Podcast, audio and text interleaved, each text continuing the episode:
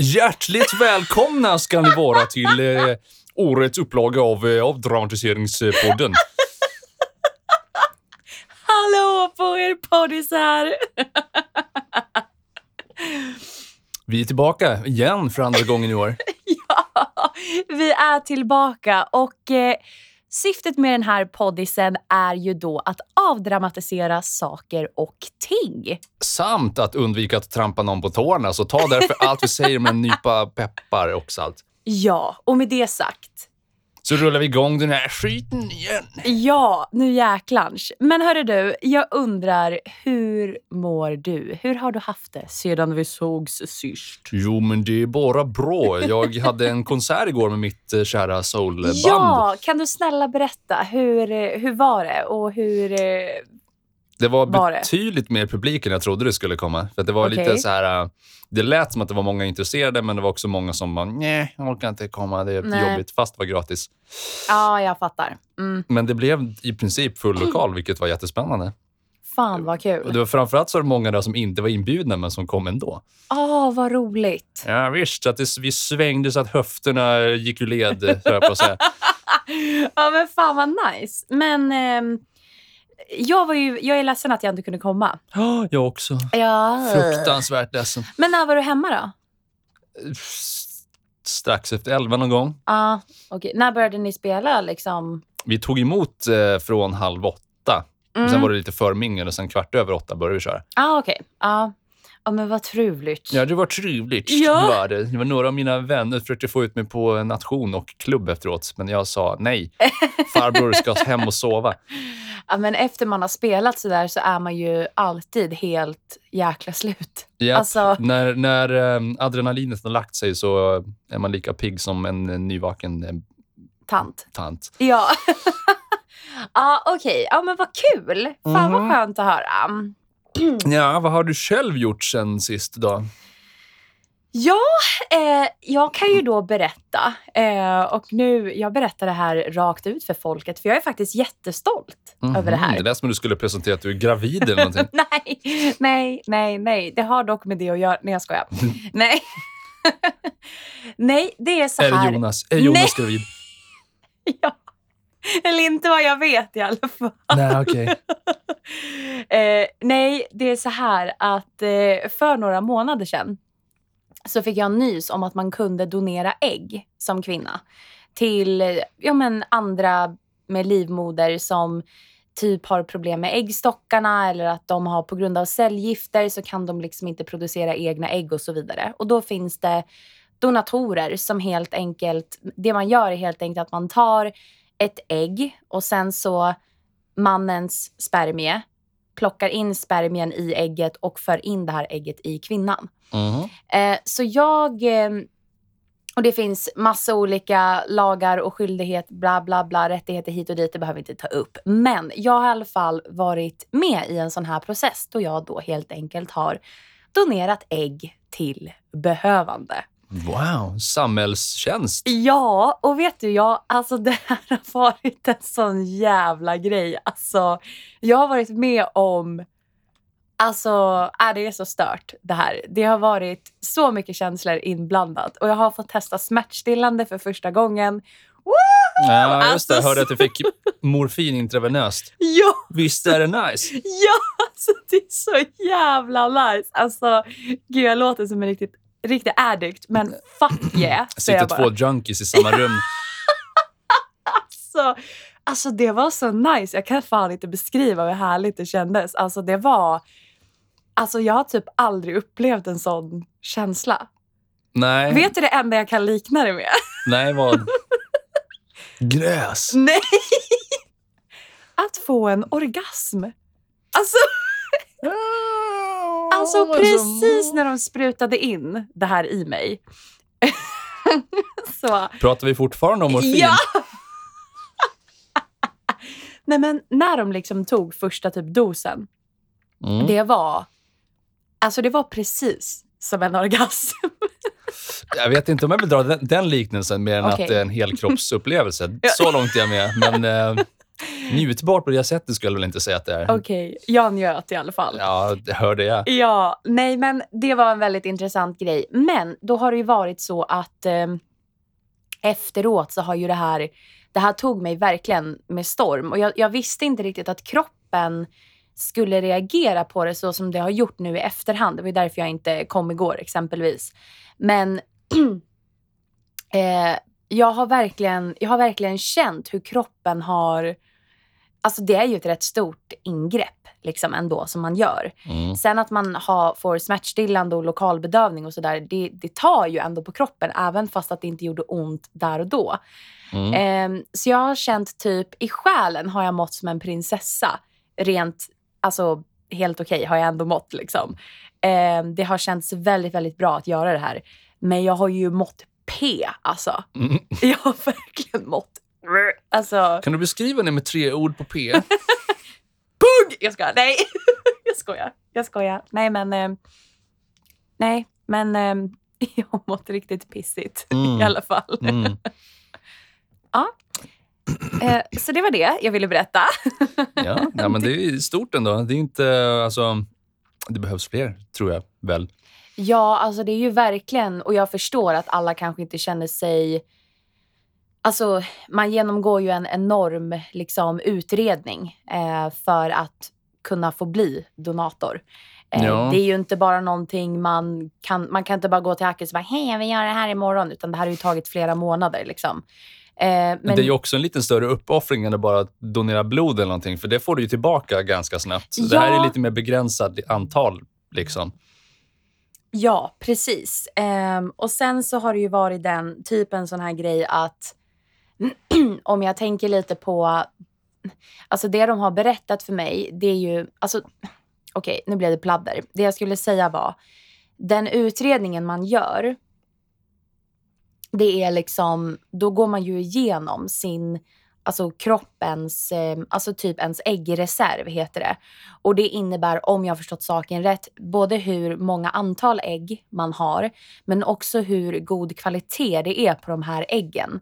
Så Mm. att, eh, och det, då kan man räkna ut hur länge man kan bli gravid. För vi kvinnor har ju ändå ett, eh, vi har ju en tidsbegränsning på oss liksom. Mm. Eh, och i mitt fall just nu så har jag nog landat rätt mycket i att jag är väldigt osäker på om jag vill ha barn eller inte. Det här är, det är också ett eget avsnitt i sig, att normen är att man ska ha kids och alla kanske inte vill ha det. Men i alla fall så är ju den att de plockar ju inte alla äggen man har, men de tar ju ändå en, en, ett gäng, så att säga. Mhm. Vilket gör att du förlorar ju de äggen. Men däremot är ju det ägg som ändå hade gått till spillo vid en ägglossning. Det enda som är skillnaden på en, alltså en, vad säger man, en vanlig ägglossning och när man gör en äggdonation, det är bara att det blir att man, man, man provocerar äggstockarna till att producera flera äggblåsor. Det är det Mhm. man gör. Så att det blir flera ägg än vad det hade blivit normalt en månad. Liksom. Ja, jag fattar. Gud, vilken biologilektion det blev. Jag vet, jag vet, jag vet, jag vet. Men det har varit så coolt i alla fall och jag är jättestolt över att jag har gjort det. Men ja, det har tagit rätt mycket på kroppen och på krafterna i efterhand. Eh, så, um, men nu mår jag i alla fall lite bättre, eh, skulle jag säga. Ja, men vad härligt. Ja. Ja. det är, ja, fatta att det är en stor grej. Både Ja. alltså, hela grejen och det fysiska efteråt. I och med att om man ändå får lokal bedövning och morfin Ja. samtidigt så är det ganska stor påfrestning. Ja, men precis. Nej, och sen så har det ju varit... Alltså vi gjorde ju en liten grej nu här innan. Vi har ju inte pratat.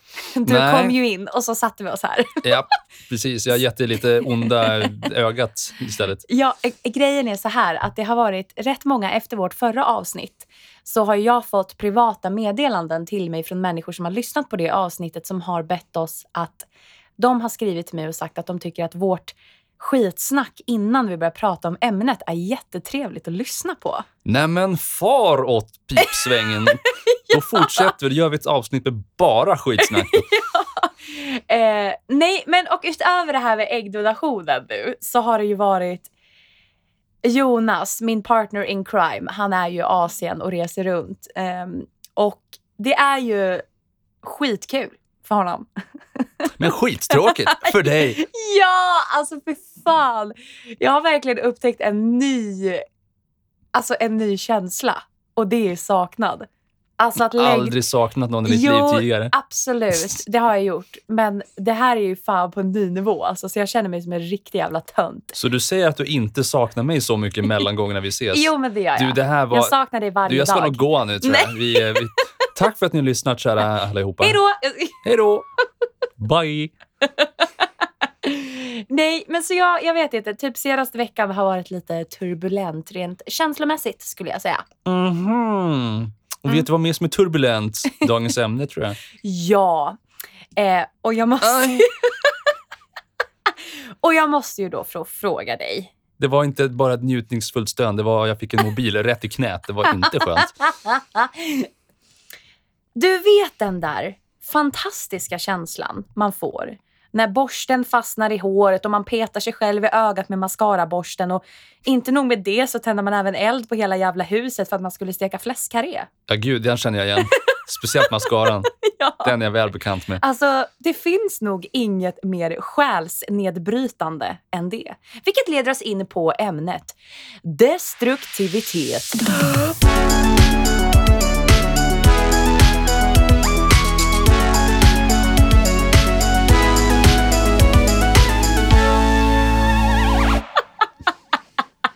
Det var väl ändå en okej inledning? Eller? Ja, ja. ja. Nej men Adde, om du skulle beskriva dagens ämne med ord som endast börjar på bokstaven U. Y. Ja, alltså ett, Två vokaler. ett U. Vilka ord väljer du då? Ulf. Ja, han är tuffast. Det är jobbigt. Undulat. Um, ubåt. Jag undrar vad som försiggår i din hjärna. Flyger runt så mycket skit här inne så att eh, man blir mörkrädd. Ja. Men är det dina slutgiltiga svar? Ja. Ja. Nej, men det är ju så här. Vi fick ju ändå en eh, lyssnarrekommendation på ett ämne vi skulle prata om. Just det, jag minns någon gång när du sa att vi hade fått ett tittarförslag. Ja. undrar vad de tittat på exakt. Det här är ju ett lyssnarförslag. här är då en ljudpodd, inte med video. En Nej. i alla fall. Inte än. Blink, blink. Nej, grejen är ju den att det ämnet som vi fick förslag på kände vi var lite svårt att prata om. Så vi har egentligen nu lappat ihop en jäkla massa babbel i det stora ämnet destruktivitet. Vi kommer nog röra massvis med olika kategorier inom detta Mm. under dagens avsnitt, eller hur? Oh ja. När du hör destruktivitet och ämnet, vart hamnar du någonstans då? Det har jag försökt sätta fingret på själv faktiskt. Ja, Jag satt med den här i soffan och eh, funderade på vad i hela friden är destruktivitet exakt? ja. Jag tänker så här att man sabbar för sig själv genom att, eller ofta så här att du vet att du ska göra någonting, eller du vet hur du ska göra någonting för att det ska gynna dig, men du gör Mm. motsatsen istället. ja. Alltså jag skulle verkligen säga att jag, jag har verkligen en destruktiv sida. Eh, och eh, det, enligt mig, det finns ju liksom en ordagrann definition, men det Wikipedia säger, det är ju att eh, man antingen, alltså att man har ett beteende, man gör någonting, man umgås med någon, man har en viss typ av relation som är eh, nedbrytande nästan till den graden att det känns, smärtan känns typ bra på något vis. Mm. Eh, att man nästan, man, ja, vi har nog alla varit där. Nej men typ att man, eh, man fortsätter att välja val som man vet inte är så bra för en. Ja, men det är väl ofta kortsiktiga saker också som i längden skiter sig. Typ som det här att höra av sig till ett ex kanske känns bra i stunden, men eh, i längden så är det ganska destruktivt. va? Ja, det är inte bra. Don't do it kids. Hör inte av er till era ex. Alltså fy fan. Jag tror att jag har gjort det på varenda ex. Bara, hej. Nej. Jo, Det det, är har jag. destruktivt. Det är faktiskt inte bra. Nej, men det är också en sån där grej som man intuitivt vet att jag borde inte göra det här, men jag kommer göra ändå för att jag, gör, eh, jag vet inte vad jag ska göra annars. Ja, eller typ bara kanske att det blir en sån här grej. Om man tar typ destruktiva relationer. Mm. Jag tror att många gånger så kan det ju vara så att man, alltså kärleken gör ju en blind. Alltså när man, om man inte upplevt kärlek så många gånger exempelvis, att man kanske har rätt lite erfarenhet utav, utav det, då tror jag att det är väldigt mycket lättare att bli blind i de typen av relationer. Ja, gud ja. För Och- då, då är man så ovan vid känslan så att då är det wow, den här vill jag ha mer av. Ja. Utan att man inser att det kanske finns en baksida med just den relationen också. Ja, men precis. Och det är samma, jag tänker jättemycket på typ vänskapsrelationer. Alltså det har ju verkligen varit en... Alltså, destruktivitet för mig kan finnas på väldigt många olika plan. Men om jag typ tänker på vänskapsrelationer, alltså ibland kanske man har hängt med en person som man egentligen inte har mått superbra av att hänga med, men på något vis så är man så fångad av den personens energi att man typ inte kan sluta umgås med den. Nej, precis. Den är nog de allra flesta skyldiga till på ett eller annat sätt, känns det som. Mm. Den känns jättevanlig. Ja. Vad, liksom, vad är din relation till det, skulle du säga? Alltså, när mötte du det första gången? Liksom? Och hur? Jag var fem år och sex månader gammal. Nej, det, jag vet inte. Det har väl varit lite till och från under livet. Mycket är väl sånt där också om man, eh, alltså under skoltiden kan man ju tänka att Ah. där är du ju lite tvingad att umgås med de som är i klassen. Ja, för fan. Inte umgås kanske, men du träffar dem lik förbannat hela tiden. Ja. Man måste gå på lektionen liksom. Ja, visst. Och där är de. Där- Råttorna. Där är de små äh, råttorna.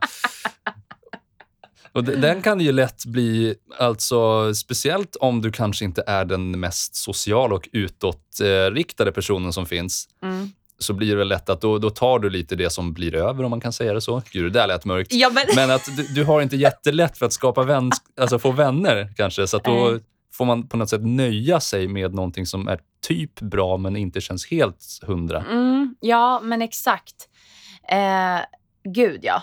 Så tror jag verkligen att det är.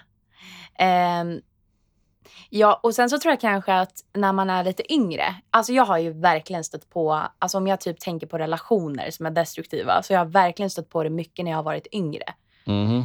Eh, alltså jag har, ju, jag har ju ett exempel och det här, den här personen vet ju om att jag tyckte så här nu också. Jag har sagt det här till den här människan i efterhand. Ja, bra. Så det blir inte så det är liksom... inte, eh, absolut inte, kommer inte komma som en chock ifall han hade hört det här. Det blir inte breaking news i uh, avdramatiseringspodden den här gången. Eh, nej, absolut inte. Okej. Nej, grejen är så här att jag träffade ju då en kille på en klassresa en gång. Alltså jag gick väl i nian typ eller något, åttan, nian kanske. Eh, och hur som helst, vi påbörjade en relation. Eh, den var jättetrevlig i början. Men jag tror att den här personen också hade rätt mycket inre problem som man har när man är tonåring. Mm. Eh, men det som hände var helt enkelt att han, han var liksom otrogen mot mig på olika sätt. Alltså, Den är ju alltid skön. Ja men eller hur, man blir Ja. skitglad och sen så, man är ju inte bara traumatiserad sen för resten av livet utan Nej, det här med tillitsproblem i framtida relationer och sånt där, det är ju äsch, det är bara töntar som råkar ut av det. Man är otrogen, man Ja. råkar ut för otrohet. Liksom. Gud. nej men alltså fan jag var så, alltså det var verkligen, det var en rätt jobbig tid och problemet var typ att det var sån här, det var otrohet man inte riktigt kunde ta på. Det var inte så att han till en början typ var intim med någon annan eller liknande, att han var fysisk med någon. Mm. Utan det kunde vara mer kanske att han hade, ja men, ja, fan, rakt ut sagt, bett folk om bilder. Han, han typ skrev opassande saker till andra tjejer. Jag kom sen på honom med att eh, vara fysisk med en väldigt nära vän till mig. Så det var en väldigt liksom, turbulent relation. Och när man Mm. är typ i tonåren, då är ju typ fyra månader är ju skitlång tid. Japp. Ett år är ju liksom en livstid. Japp. Och jag vet inte hur länge han och jag liksom gängade, men alltså det var ändå en... Gängade. Ja, men- gängade hon på tvättmaskinen på fredagskvällarna. ja men alltså vi hängde ett, ett tag i alla fall. Ja. Men problemet var ju att jag förlät ju honom gång på gång. Och när man gör det, när man förlåter personer gång på gång på gång när de har varit fett jävla osköna och elaka, då sänker man ju sin egna självrespekt på ett sätt. ja, gud ja. Ja, och det, Självkänslan får ju sig en redig törn av det också. Ja! Det är typ som att man tror att ja, men jag förtjänar att bli behandlad så här. Och alltså den där relationen och även det jag var med om då med mina vänner under den här tiden. Det satte ju liksom prägel för alla andra jävla relationer efteråt. Liksom. Mhm. Nu tänker jag inte på det. Men det, är också, det har gått tio år så att jag har liksom ändå bearbetat det tycker jag. Men där och då var det svinjobbigt. Ja, fattar det. Men alltså, det är just i kärleksrelationer känns det som att destruktivitet är vanligast förekommande på något sätt. Ja. Hur många finns det inte som är i förhållanden som man egentligen så här inte trivs jättebra i, men man tänker ju ändå någonstans att man älskar ju den personen, så man kan ju inte lämna den heller, även fast han kanske blir lite argare än han borde ibland och allt vad det kan Ja. vara. Ja. Nej men alltså, jag tror att det är jättevanligt. Mm. Men sen tänker jag väldigt mycket också typ eh, relationen till sig själv. Den kan ju också vara väldigt destruktiv. Har du haft en destruktiv period med dig själv? Alltså typ att man har haft en inre demon som har klankat ner på, på en själv eller att man typ har haft, man har eh, inte mått jättebra så att man har utåt sett varit superpositiv och asglad och samtidigt supit skallen av sig. Nej men alltså, nu bara hittar jag på massa saker. Jag är ständigt en demon, brukar jag säga. Utöver det så var det väl mycket destruktiva beteenden när jag hade problem med ångesten som värst. Mycket för att då har man ju många, eh, gud jag har glömt vad det heter, försvarsmekanismer är det inte, men sådana här beteenden som får dig att känna dig bättre i stunden. Ja men egentligen trygghets, långsiktigt. ja, men så här, trygghetsbeteenden, så att Ja. säga. Att du eh, måste berätta för någon annan om du mår dåligt, eller saker åt det hållet, så att säga. Ja, ja. Och den blev ju destruktiv för att det gick ut jättemycket över familjen ett tag. Okej. För de fick ju höra hela tiden om hur dåligt jag mådde, för att jag ville ju inte vara själv i det där, såklart. Nej, såklart. Men den, den är nog jättevanlig, att folk i närheten, alltså bekantskaper och vänner och familj till de som lider av äh, ångestproblematik också Mm. får det jobbigt, för att de måste ju vara med om det hela tiden. Ja, det är ju typ som att man blir lite medberoende tänkte jag säga. Men man blir ju någon form av medperson i allt det där på något Ja, sätt. ja, ja, precis. Det är därför jag tror att det är så himla viktigt att man... Eh, alltså jag, jag tror ju sällan exempelvis att man kan ha en relation, en nära relation med någon. Jag tänker då framförallt kanske en kärleksrelation med någon. Om man har jättemycket problem med typ psykisk ohälsa, ångest och panikångest och sånt där. Jag tror att det kan vara svårt om man inte har lite koll på det. Alltså det kommer ju till en punkt, skulle jag väl säga, oavsett Ja, när det blir för mycket för den andra personen. Alltså det, det, finns, det är Mm. klart att man vill finnas där så mycket det går, mm. men förr eller senare så är det väl... Mm, Har det hänt dig någon gång i en vänskapsrelation? nej. Nej. Nej men alltså har du, eh, eh, om jag ändrar om min fråga. Eh, har du sett på någon gång eh, att en vän där det har varit tydligt, fan den här vännen har riktigt destruktiva mönster just nu? Som du, Ja, väldigt tydligt. ja okej. Eh, och det, det slutade också med att eh, den personen, för det här var ju också en person som var väldigt nära mig och mina vänner. Det var en gemensam vän Mhm. som... Eh, ja, men det, det fanns alltid utåt sett så ganska glad, liksom, men eh, hade väldiga dippar där allting var katastrofalt dåligt istället.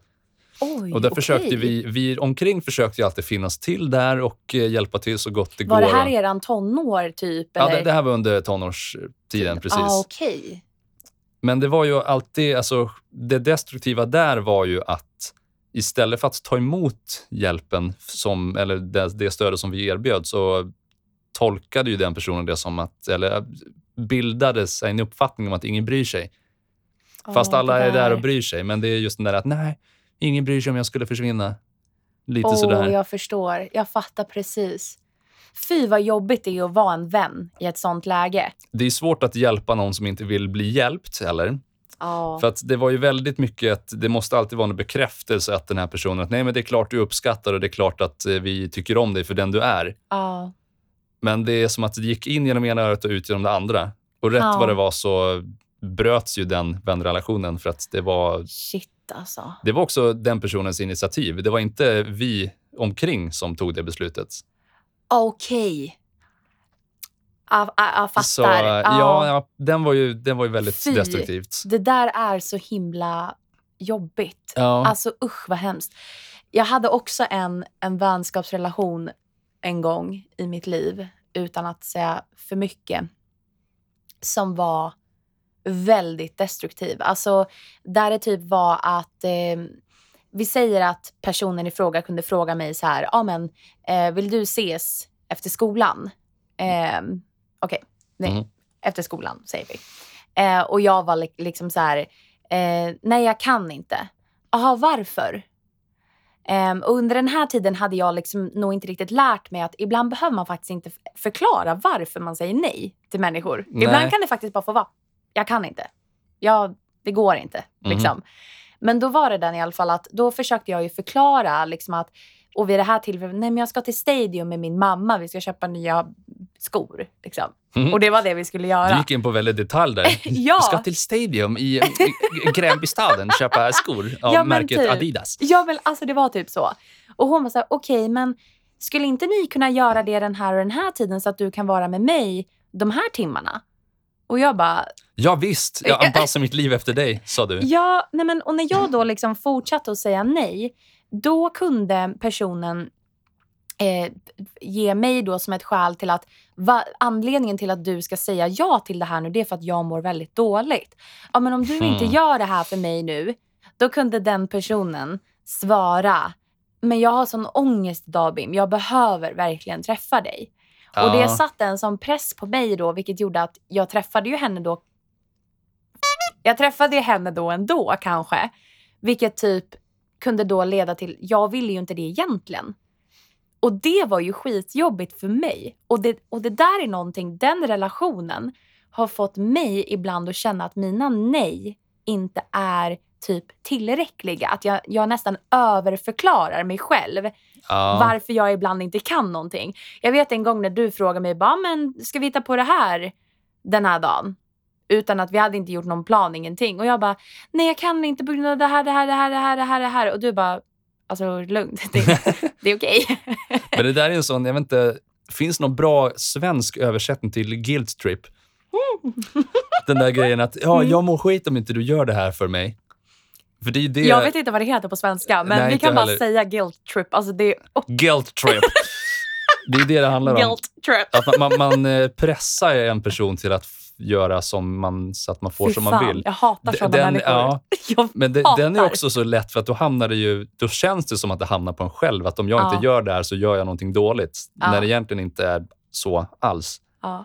Och Det är också en avvägning såklart. Om, om man kan finnas till och det inte är världens grej så absolut. Men kan du inte och personen får dig att må skit över att du inte kan så är det en annan sak. Ja, nej men verkligen det där blir ju verkligen destruktivt åt, åt alla hållen. För det är ju samma, den här personen behöver egentligen inte mena någonting illa med det heller. Alltså, det kan ju bara vara att den personen är så långt ner på botten och att den, den försöker hålla sig över ytan. Du vet, du vet typ att den, det, nu blir det lite bild, bildligt här, men att den liksom tar tag i människor runt omkring för att så här liksom trycka ner andra för att komma upp till ytan. Liksom. Mm att det är lite så det ibland känns. Att, tror jag, att många, jag tror att många gör lite på det viset. Ja, precis. Absolut. Det är vissa, man är ju ändå en... Eh, människan är ju egoistisk i grunden. Va? Så att... Ja. Men det är ju samma när jag tänker på om man kommer tillbaka till relationen till sig själv. Eh, så finns det ju... Om man, men om man tänker på typ de här människorna som har levt eller lever med självskadebeteende. Mm det är ju ändå en form av nedbrytning utav sig själv och en destruktivitet. Att man, man, man försöker allt man kan för att få ut smärtan. Liksom. Och då gör man illa sig själv. Liksom. Ja, nu är det ju eh, från en som aldrig haft ett fysiskt självskadebeteende. Men min uppfattning av det där är väl lite att du ersätter den psykiska smärtan med en fysisk smärta för att ja. liksom leda om uppmärksamheten lite grann från tankarna som känns jobbiga. Ja. Och det är också så här, det, det tycker jag kan vara väldigt intressant. Jag skulle inte vilja säga att jag har haft ett självskadebeteende så i liksom fysisk form. Det är en väldigt bred definition på det där också ja, i och för sig.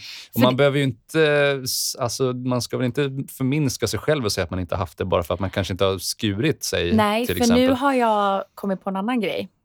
Och det är, om jag ska vara helt ärlig, alltså det finns ju självskadebeteenden i andra former.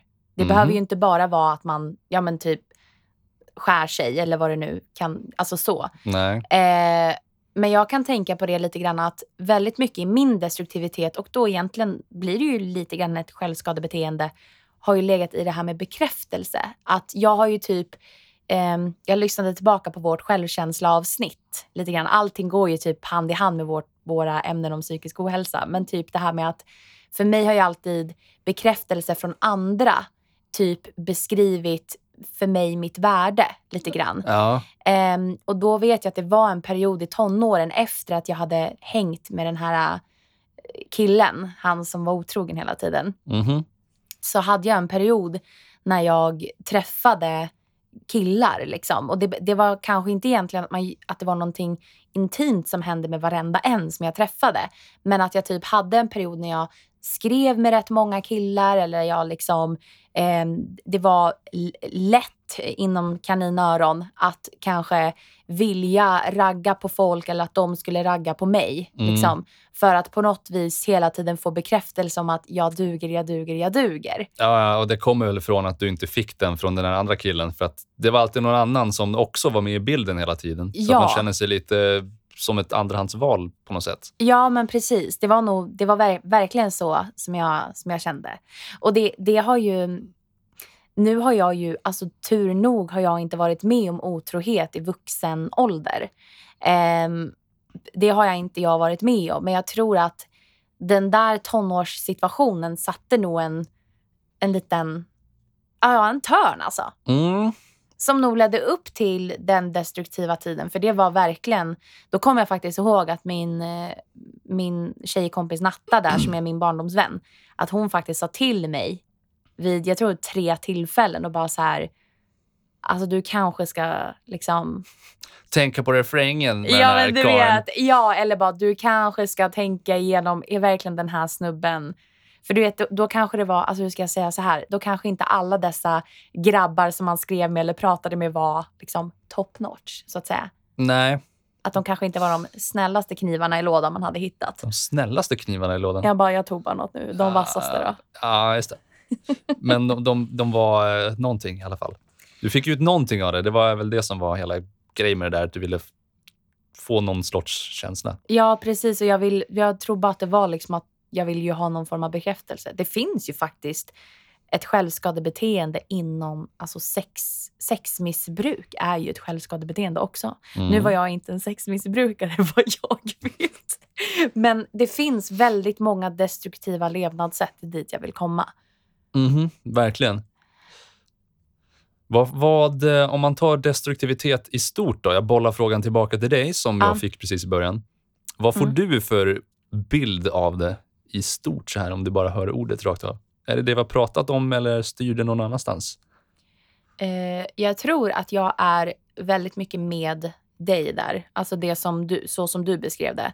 Men jag tror att mina, mina tankar går nog väldigt mycket till alltså destruktiva relationer. Rätt mycket. Mm, Men det är nog kanske för att jag har mest erfarenhet av det mm, jag fattar. egentligen. Eh, Kan det vara destruktiva förhållanden inom, eh, om man tänker familj och släkt då? oh. Där fick vi in en fullträff. Ja, eh, det skulle jag verkligen säga. Det är ju, det är ju, det, det är ju faktiskt, eh, ja. Det skulle jag säga. Det, det känns som att, och det här, kommer vi, det här ska vi verkligen ta ett eget avsnitt kring, kan Mm. jag känna. Men för att bara toucha lite på det så kan jag uppleva att det känns som att normen är att är man familjeband eller släkt, alltså man har blodsband, då måste man ha kontakt med den människan. Mm, det känns som att det är normen på något sätt. Ja. Alltså det, du kan inte bara avsluta den relationen hur som helst. Nej, för att ni är ju släkt trots allt. Ja. Liksom. Och det tycker jag är bull fucking shit. Ja. Rakt ut sagt alltså. Jag, jag ska vara helt ärlig och säga så här. Jag har en väldigt liten släkt. Alltså vi, det är min familj basically. Sen vet jag att jag har lite sysslingar i Örebro. Hade någonting hänt med mig min familj hade jag alla dagar i veckan kunnat höra av mig till dem. Men Mm. det är liksom det. Ehm, vi är en väldigt liten familj och det har gjort att jag har valt min familj runt omkring. Liksom. För det var en väldigt, det, det var en del väldigt destruktiva relationer under min barndom med olika familjemedlemmar. Mhm, ja, jag fattar. Ja. Och det, har det på, hur har det påverkat eh, livet som vuxen nu? så att säga? Är det personer i släkten som du inte har kontakt med på grund av det här som hänt tidigare? Ja, det skulle jag säga. Ehm, och jag ska bara tala utifrån mig själv. Ehm, men det har varit kanske olika beteenden som jag har känt att nej, det funkar inte för mig. Nej. Liksom. Eller jag, det här passar inte in i mina värderingar. Liksom. Olika beteendemönster. Liksom. Nej. Ehm, Och det känns ju ändå någonstans som att det borde vara okej att ta det beslutet, även om det är en familjemedlem.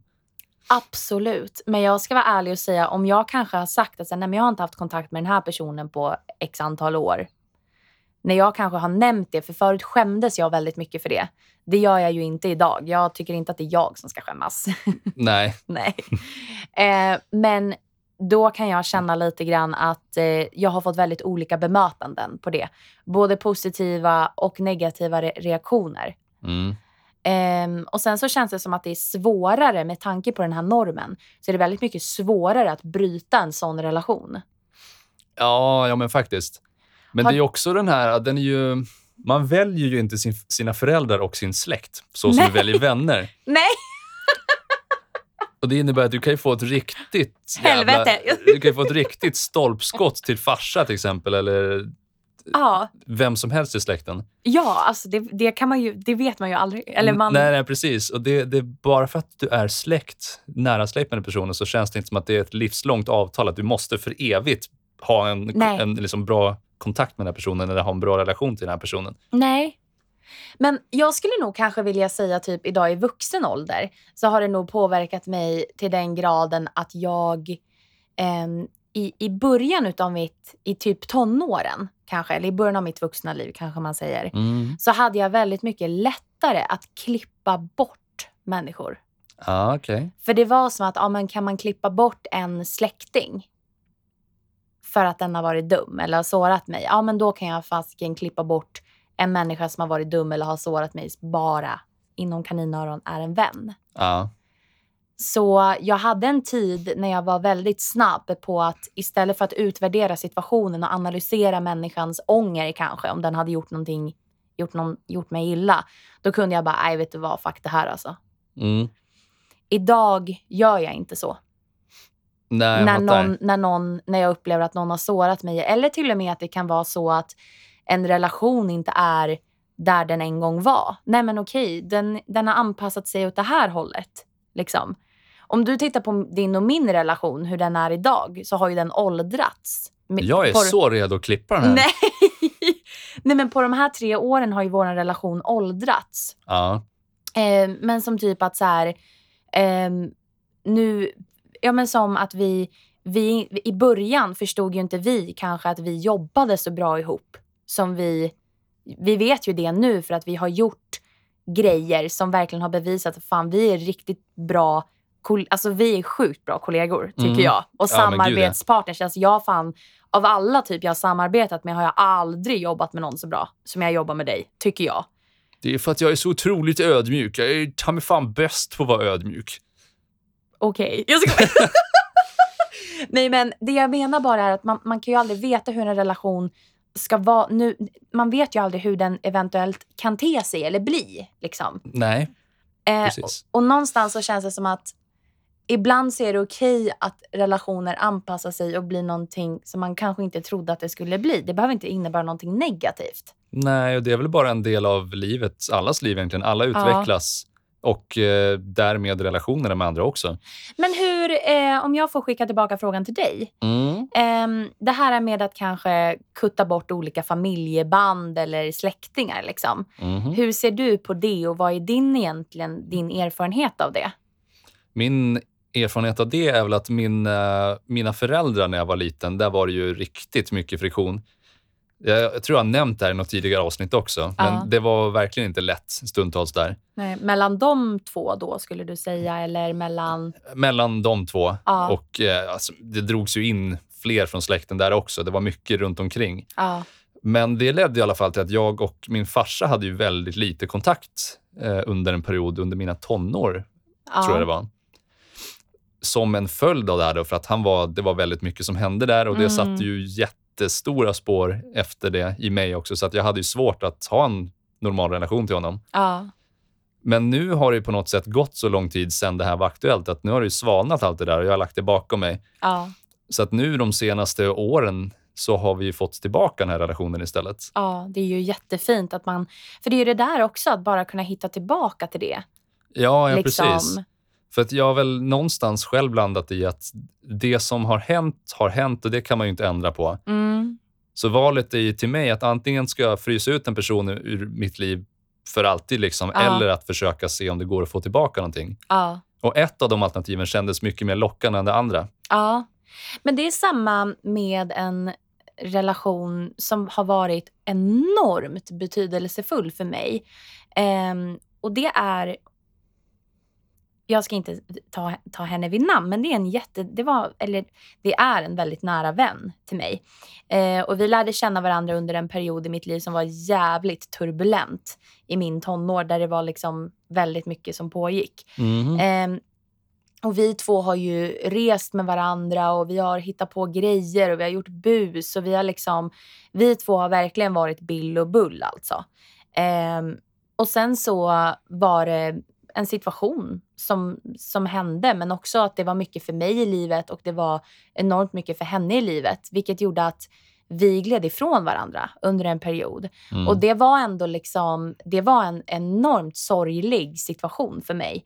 Ehm, att, att det liksom kändes, jag fick som en, en eh, enorm liksom separationsångest kanske man ska kalla det för. Att, liksom, att relationen förändrades så hårt. Mm. Ehm, men den var liksom inte på, på, på, det, på slutet där innan den, den typ ja, men, att vi gled ifrån varandra så var det nog en rätt destruktiv relation. Kanske hon och jag hade, skulle Ja. jag nog ändå säga.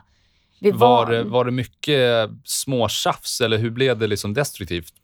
Jag skulle säga att det var absolut inte några småtjafs. Det var det inte. Nej. Inte vad jag, från mitt håll. Nu finns det alltid två sidor på ett mynt. Men det som nog gjorde det destruktivt var att vi levde enormt olika liv. Eh, hon var i en situation i livet som kanske hade lite mer festligheter. Hon var student.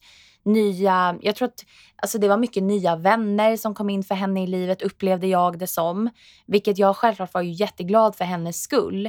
Men Mm. det gjorde ju att ehm, ja, men vi två sågs nog inte, vi sågs inte lika mycket. Jag med mitt liv med jobb och spelningar och grejer. Det, det kunde liksom, det blev lätt att vi inte fick till att ses. Liksom. Vi kunde nog inte riktigt vårda relationen. Mm, jag förstår. Ehm, och sen så kan jag nog också ärligt säga att där och då så klickade nog inte jag så bra med hennes nya vänner. Mm, Ehm, den är intressant ja. också. när, när, när det kommer in nya vänner i bilden som... eh, Du, eller Jag när vet inte om jag blev avundsjuk. Ja, Jag men det inte. kan det mycket väl vara om det är en person som har stått en nära. Och sen kommer det in nya i bilden som eh, Har den du personen... känt dig avundsjuk någon gång? När någon... Aldrig någonsin. Jag är, jag är en perfekt människa på alla sätt och vis. Jag har inte benägenhet för att känna avundsjuka. Nej, Ja. jo, det har jag säkert. Ja, men alltså, det är ju lätt göra. Jag, jag vet inte om det var det jag gjorde, men, men jag upplevde nog kanske att jag, jag tror egentligen inte att det var de personerna i sig. Herregud, de är jättetrevliga. Det var nog mer kanske att jag där och då kunde nog inte knyta an till det livet kanske som hon levde. Och jag Nej, tror okej. att det gjorde typ att vi var på väldigt olika platser och försökte typ vara de här bästisarna vi en gång har varit ändå. Ja, jag förstår. Ja, Apropå det där, det kanske inte var dem. Det där är ju intressant också, för att ofta så kan det bara vara en inställning som gör att man inte tycker om en viss person. precis. Så rent objektivt så har personen inte gjort något konstigt egentligen. Nej. Men bara det liksom konceptet. Det är väl som liksom om ett, ens ex träffar någon ny som du tänker att oh, fy fan den här personen alltså. Vilket jäkla praktsvin. Fast personen egentligen inte har Ja. gjort någonting annat än att träffa ditt ex. Liksom. Ja. ehm, nu vill jag dock bara säga det jag är faktiskt... Jag, jag kan säga så här, mitt senaste ex, där är jag faktiskt bara jätte, jätteglad. Där har jag inte känt något sånt. Inga Det- praktsvin där. Nej, det skulle jag inte säga. Utan där är Nej. jag faktiskt helt ärligt, där är jag bara glad för personens, alltså för exets skull och för henne, eh, hennes skull. Det är bara kul. Men jag vet att jag har känt så en gång med min första eh, pojkvän. Mm. När han träffade en ny tjej, jag bara oh. Och du vet, alla hörde typ av sig till mig och bara oh my god. Beep! Jag har träffat en ny tjej liksom. Bara, Gud! Och jag bara oh my god. Du vet, det var värsta grejen. Men vi var också så unga då. Så Ja, det är en annan grej. då måste det vara lite skvaller som går också. ja. Nej, men så jag tror i alla fall att tillbaka bara till den vänskapsrelationen. Idag har ju hon och jag hittat tillbaka till varandra. Alltså det är jag... Alltså jag delar ju saker med henne jag inte delar med någon annan. Alltså rent, vi har ju en historik som är enorm alltså. Mhm. Ehm, och jag är skitglad över att vi kunde typ ta oss över den perioden av att vi inte hade så mycket kontakt till att vi nu hörs, vi ses, vi har jätteroligt fortfarande. Vi var ute här om veckan. Alltså det, hon är en jättebetydelsefull människa för mig. Jag har växt, hon har växt och det är ju det också. Relationer kan ju gå från att vara destruktiva till att man faktiskt kan läka dem igen. Ja, men herregud. Ja. Eh, med undantag för liksom, våld. Jag vill Ja, bara säga det. PK. Den, ja, just det. PK-BIM. Ja, Tack, tack för du är här. inlägget där ja. Styr upp lite grann. Men det kan ju också gå från att det, det är en person som du aldrig har varit särskilt tajt med och sen rätt vad det så går det några år och sen upptäcker ni att jäklar du, vi har mycket gemensamt nu bara för att man har möts på någonstans. Men det är ju du för mig, Adde. Oh har jag varit ett rövhål fram tills vi började snacka och då bara, Nej, åh, han det är inte så tokig varit. trots allt alltså. Nej, nej, nej. Gud, jag tänkte bara, jag, inte, jag, jag kopplade det till att jag typ har vetat vem du har varit i hundra år, men jag tyckte typ att du var lite för cool för mig, så jag ja, vågade det inte är ta bortom kontakt. mig hur man kan tycka det. Skojar bara, det är inte bortom mig. Men att du tyckte att jag var för cool, det var... Jag vet. jag tyckte att du var för cool. Och nu bara, bästis. Mm. Nej, men, eh, men om jag tänker på typ en sån här grej att absolut, jag förstår vad du menar. Att det kan vara kanske att man har fått en bild av en människa som fan den här var inte så jävla skön där och då liksom. Mhm. Men sen så går det fem år och sen så bara, nej men fan, det funkar. Liksom. Ja, ja, precis. Bara, oj, det här var ju faktiskt en rimlig person visar sig bakom Ja. det här som var inte rimligt för ett par år sedan. Ja, ja. Nej men, ehm, ja, jag, jag förstår vad du menar. Alltså det, det är det där som jag kan tycka är också väldigt intressant med relationer. Men sen är ju den, om man, nu fick jag en tanke. Kan vi gå tillbaka till ehm, relationen man har med sig själv? Mm. Varför tror du, och nu vill jag att vi lämnar ut våldsrelationer för de räknas inte in i det här just nu. Okej. Ja. Varför tror du att man fortsätter att hålla kvar vid en destruktiv relation? Jag tror det är eh, rädslan för att bli av med det som man tycker är bra med det och att det är svårt att få tillbaka det. Ja. För att jag tänker om du har en person, om, det, om vi tar kärleksrelation då, Mm. då har du ändå hittat någon som du uppenbarligen har fått känslor för och ni har fått det att funka åtminstone tillräckligt bra för att ni ska kalla det för ett par. Ja. Och det är väl inte en dans på rosor att hitta den personen igen, är väl det man tänker. Att det är lättare att försöka göra någonting av det som man redan har än att börja om Mm. från början igen och hitta liksom en ny person och bilda ett, liksom, nya känslor för den personen. Alltså det måste jag ju dock säga. Fy tusan. Alltså jag, jag vet inte om... Eh, eller så här, för mig så var inte... Och det kan också ha berott på att jag kanske var på en felaktig plats. Men för mig var inte min... Min senaste relation var inte direkt upplyftande, skulle jag liksom inte säga. Nej, nej. Ehm, jag tror kanske att egentligen alla tidigare relationer har inte varit woo, liksom. Mhm. Och det är också därför de har tagit slut. Och ibland kan det ju vara så att man har en kärleksrelation med någon där det egentligen inte är fel på de två personerna. nej. Det skulle jag vilja säga typ i det här lite senare fallet. Och det är säkert så i många fall. Men typ att egentligen kanske det inte handlar om att det är fel på personerna i sig. Utan att det är fel på tidpunkten och tajmingen. Ehm, vem man blir med den här personen. Vilka byrålådor som den här personen lyckas dra ut. Liksom, Det var en. en spännande liknelse. Ja, men alltså så här, det kan ju också bidra till att det är inte en person bara som gör relationen destruktiv. För det krävs ju alltid två för att dansa tango. Ja, precis. Nej, jag förstår precis vad du menar. Det måste inte vara enskilda personer, utan det är Nej. hur man funkar ihop med någon annan Ja. som är Det- det som inte funkar riktigt. Ja, det tycker alltså är jävligt intressant tycker jag. Mm. Eller hur? Mhm. För att bara då få återgå till det här. Om jag tittar på ehm, också det här när man kanske har lämnat då en relation som har varit inte toppen. Att det kanske är att man bråkar väldigt mycket eller man, eh, man går inte ihop liksom, av olika anledningar. Mm. Oavsett vad det beror på så är det ju väldigt läskigt att lämna en sån relation. För att självkänslan har ju tagit en sån törn. Man, Ja. har, ju- man har ju blivit nedbruten. Liksom. Mm, precis. Själen är inte att dansa på molnen utan den är liksom nere på något djupt botten. Och då känns det lite som att att träffa någon ny efter det är ju enormt skrämmande. Ja, men bara det där att träffa någon ny, för du kan ju vara så fast i, eller alltså känslan du får av att någon är på ett visst sätt mot dig, om du har en destruktiv relation och du vet att den här personen gör dåliga saker mot dig, Ja. så kan ju det jätte, alltså sätta jättetydliga spår för framtida relationer också, att du har svårt att öppna upp dig, för att om du gör det så kanske du kommer råka ut för samma sak igen. Ja. För det blir en sån där som man inom psykologin kallar för betingad respons. Att du kopplar ihop Ja. två saker, eller du kopplar ihop ett visst beteende med en viss känsla. Att om du öppnar upp dig så får du en negativ känsla av någon annan. Ja. Och den, det krävs bara ett tillfälle för att det ska fästa sig. Liksom.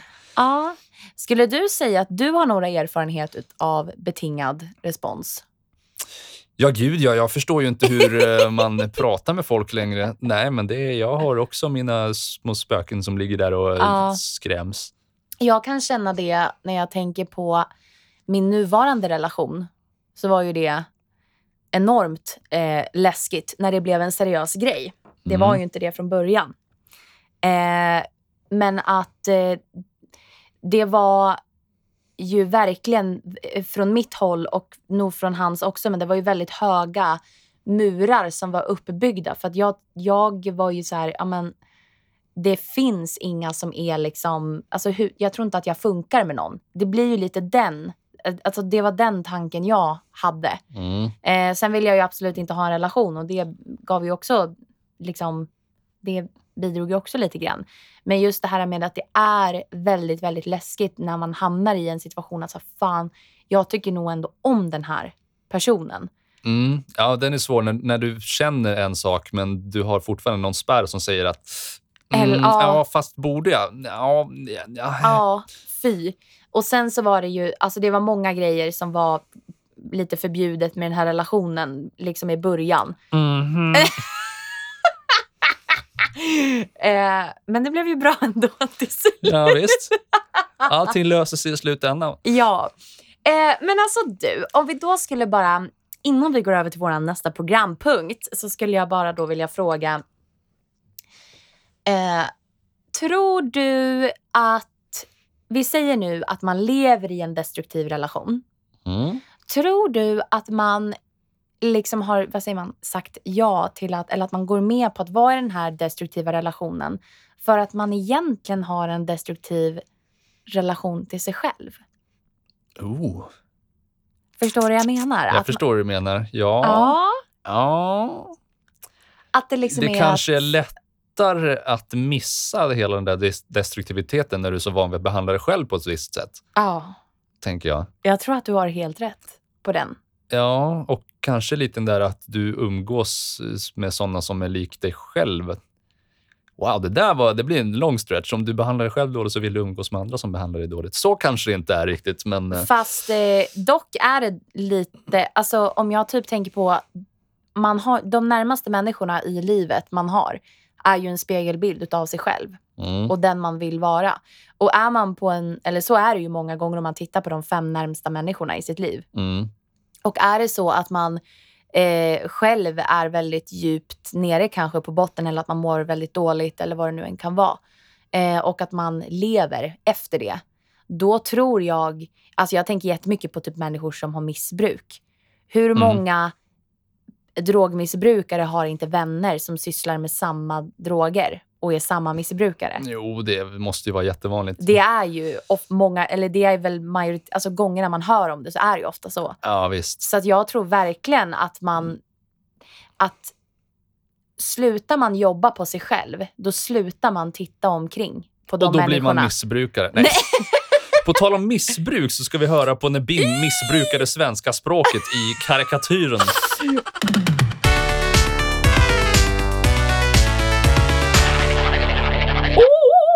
är så redo! Jag vet, inte vilken, jag vet inte vem jag ska vara idag. Nej, men eh, ge mig din mobil så löser vi det här. Ja, nu får du vara snabb och rensa historiken här så jag inte ser vad du har sökt på. Kommer du ihåg när jag tog en timme Ja, för karikatyr? jag ska ge dig två timmar. Ge mig Nej. den där rackaren. Hörru, hörru.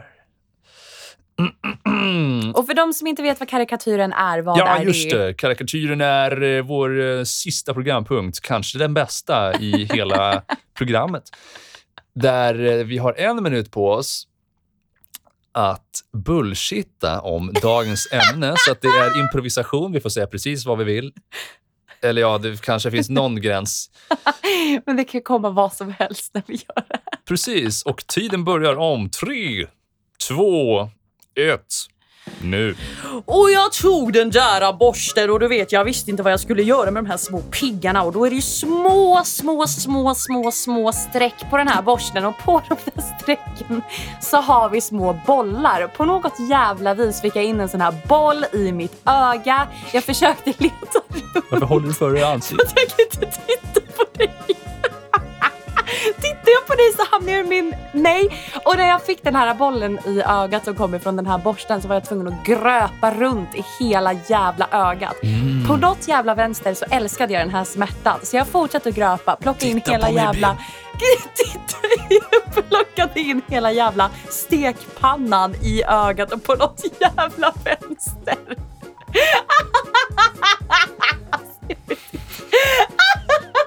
Jag vet inte vad... Nej. Va? Vet du vad jag tänkte på? Nej. Jag tänkte på Hitler. Och jag, jag var så Hitler? jävla nära på att börja prata om honom. Varför? Ja, men det, det var ju då jag bara nej. Jag sa nej till mig själv. För att du gjorde fingret så här. Jaha, och men det såg ut som en Hitler-mustasch. Jag var så jävla nära. det här smell my finger. Ja, men och det är ju en enormt destruktiv människa. Men honom ska vi inte prata om nu. Nej, det blir nästa avsnitt. Så, för att uh, summera. Nej, det här är fan ditt bord. Ja, det här är mitt bord. Så, för att sammanfatta dagens ämne och avsnitt så skulle jag vilja ställa några obligatoriska Några frågor. obligatoriska, asjobbiga frågor. Som jag kommer klippa bort min 15 sekunder långa konstpaus. eh, Det är så jävla roligt. Jag sätter ju dig verkligen på pottan här. Oh ja. Mm. Ehm, nej, vad heter det? Om vi säger nu att det finns någon person som lyssnar på det här avsnittet som kanske vet med sig att den har en, en relation och den är inte varken romantisk, vänskaplig eller familjeband. Alltså det är en relation, punkt. Jag kan inte ta det seriöst. Ja. Eh, om den känner nu att den här relationen är fan destruktiv, Mm vilka är dina bästa tips på att typ hantera det? Och vad kul att du frågar. Jag har nämligen en hel handbok som handlar om just det här. Är det så? Gud nej. Nej. Jag har ingen aning. Men om du tänker på typ dina egna erfarenheter och typ... För du är ju... Förlåt, jag bryter dig. Jag tar över samtalet lite. Men i vårat, i typ i vårt, hela vårt umgänge och i vår umgängeskrets så är ju du en person många människor vänder sig till. Ja. Om du då tänker, dig, tänker på alla, alla liksom, dina egna erfarenheter och allt vad andra människor har babblat om. Liksom. Mm. Vilka är dina bästa tips? Man får kolla med sig själv hur viktigt det känns för en att ha kvar den här relationen, tror jag. Och sen avgöra om man vill faktiskt försöka snacka vett i personen som beter sig som ett Mm. rövhål eller klippa bandet och kanske hitta någon som är bättre. Eller inte hitta någon ny alls. Man kanske har för många vänner. Ja, det är ju också ett väldigt... Eh, Ja, för att ens värde Ja. avgörs ju inte i hur många vänner man har. nej, det avgörs i de äkta. Nej, jag skojar. Det avgörs i, ju från sig själv. Det var dit jag ville komma. Precis. Eh, men eh, vad tror du Vad tror du är det läskigaste med att klippa en destruktiv relation? Är det ensamheten som eventuellt kan bli... Nej, jag tror det läskigaste är att det känns som att det är en sak som inte alla gör kanske. Så att man ser ner lite på hela grejen av att klippa kontakten med någon. Oh, ja. Oh. Jag tror att du har helt rätt i det. Ja, för jag tror det handlar mycket om att man inte vågar. För att, oh, vad ska... Dels vad ska den personen tycka kanske? Ja, Även fast det kanske är det minsta problemet om du vill bli av med personen så Ja, skiter det väl ja. högaktningsfullt i vad den personen tycker. ja. Men det är ändå någonstans den där att det är inte helt lätt att säga hej, you, hejdå. N- Nej, det, det är jättesvårt. Alltså det är svårt att göra slut med människor. Alltså med oavsett vad det är för typ av relation. Mhm. Däremot så är det den att när jag sa tidigare att jag tyckte att det har varit lättare eh, så har ju det varit i den stundande konflikten varit lättare för mig att ta till typ det redskapet inom kaninöron. Att säga kanske, vet du vad, nu behöver jag nog en liten paus. Och så rinner det liksom ut i sanden utav sig självt. Ja, ja, precis. Du fick det lättare när du hade gjort det första gången. Så det var en period där du liksom bara Woohoo, fuck you! Och Ja, du eller hur? också. Gud, du är Ja, jag var helt spratt. ensam Du på, ett, på en öde ö. Liksom. Det var det, var det bästa jag Skönt. visste. Ja, nej. Shit. Nej, men eh, nu menar jag inte att det var liksom asmånga människor jag gjorde så med, men det var ändå en två, tre personer. Liksom. Ja, det är fler än de flesta. Ja, alltså som var så här nära relationer. Liksom. Mm. Jag tror att man måste titta in i sig själv och tänka tanken, vem blir jag när jag umgås med den här personen? Och hur ser min, relation, alltså hur ser min eh, energi ut? Innan jag ska träffa människan och efter jag har varit med människan. Ja, precis. Alltså ett första steg kan ju vara att bara inte ta kontakt. Du, bara för att du känner en person så måste du inte höras av med den personen precis hela tiden. Nej, det Så kan ju ett- få gå i period. Ja. Det, det lindraste steget som inte kräver så mycket av en själv är att bara låta det rinna ut i sanden. Ja. eh, om det är en person du inte vill ha en relation med egentligen. Kanske inte funkar med kärleksrelationer i och för sig. Nu, nu- nu pratar vi mer vänner. Ja, ja. Men om personen fortfarande gör sig påmind så får man väl ta det ett steg längre och då Mm. ta, liksom, lägga upp det här. Ska jag försöka bearbeta det eller ska jag bara... Och det skulle jag väl säga typ när det kommer till kärleksrelationer och typ när man står och kanske väger lite över det här att fan den här relationen är inte så jävla bra längre. Den var skitkul i början, den är inte kul nu. Ehm, och sen också att eh, liksom så här, hur ja, men man märker eller man vet att så här, den här är destruktiv och jag mår inte bra med den här personen. Hur ska jag göra? Och ett, det här är fan i mig ett jävligt bra tips till alla er där ute nu som sitter och funderar på om ni ska göra slut eller inte. För Gör där, det! ja, där har man svaret. Kasta skiten! Släng honom åt skogen! eller henne! Ja, Eller hen! eller vad du nu kallar det. ja. Nej, men alltså så här. Eh, börjar man redan fundera i tankarna, oavsett vad det är för relation, men nu tog jag bara romantisk relation, så är det ju den att har man väl börjat fundera, att jag vet inte fan om jag vill fortsätta hänga med den här människan, gänga med den. Alltså, där har man ju lite granna svaret. Mm. För har man redan börjat tänka åt det hållet, då vet man. Alltså du vet när folk bara så här, skriv, eh, nej men alltså mitt tips på det här med att göra slut är så här, skriv upp en lista på positivitet och negativitet med den här personen. Om det positiva överväger det negativa. Om du har fem positiva men Ja. sex negativa. Alltså det där ska ju någon fan, alltså usch, utrota skiten. Alltså det där hatar jag. Alltså det, man ska aldrig skriva såna där listor. För skriver man såna listor då vet man att den människan ska kastas. Ursäkta uttrycket men bortåt helvete. Alltså, Ja, men om man, om man börjar känna någonting åt det hållet så tror jag man kanske bara behöver bearbeta den känslan själv lite grann och se vart, om den faktiskt är eh, så som den verkar. Ja, och sen så kan det också vara så här att många gånger när en relation är destruktiv, med tanke på att det krävs två för att dansa tango, så är det nog den att den människan mår, mår nog också mycket bättre av att du, in, alltså, du försvinner lite från den Mm. också. Alltså, Mm. Eller hur? Det blir ju lite så. Tänk dig vilken storm av breakups det kommer bli nu efter det här avsnittet. Alla gör slut. Vi är inte kärleksdoktorer, vi är det motsatta. Ja. Kärleksbödeln. ja. Nej, men eh, med det sagt eh, Mm. så tycker jag verkligen att det har varit det har varit superintressant att prata om det här ämnet och jag märkte att jag verkligen brann för det.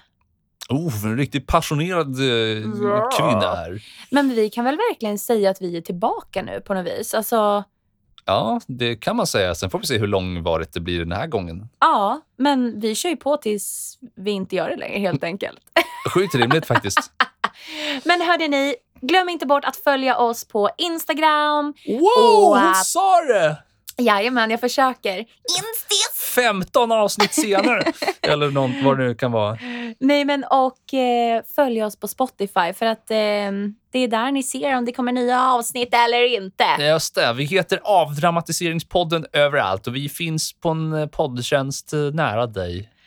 Och med det sagt vill vi önska er alla en fantastisk ångestfylld måndag. Puss och kram. Bye! Bye!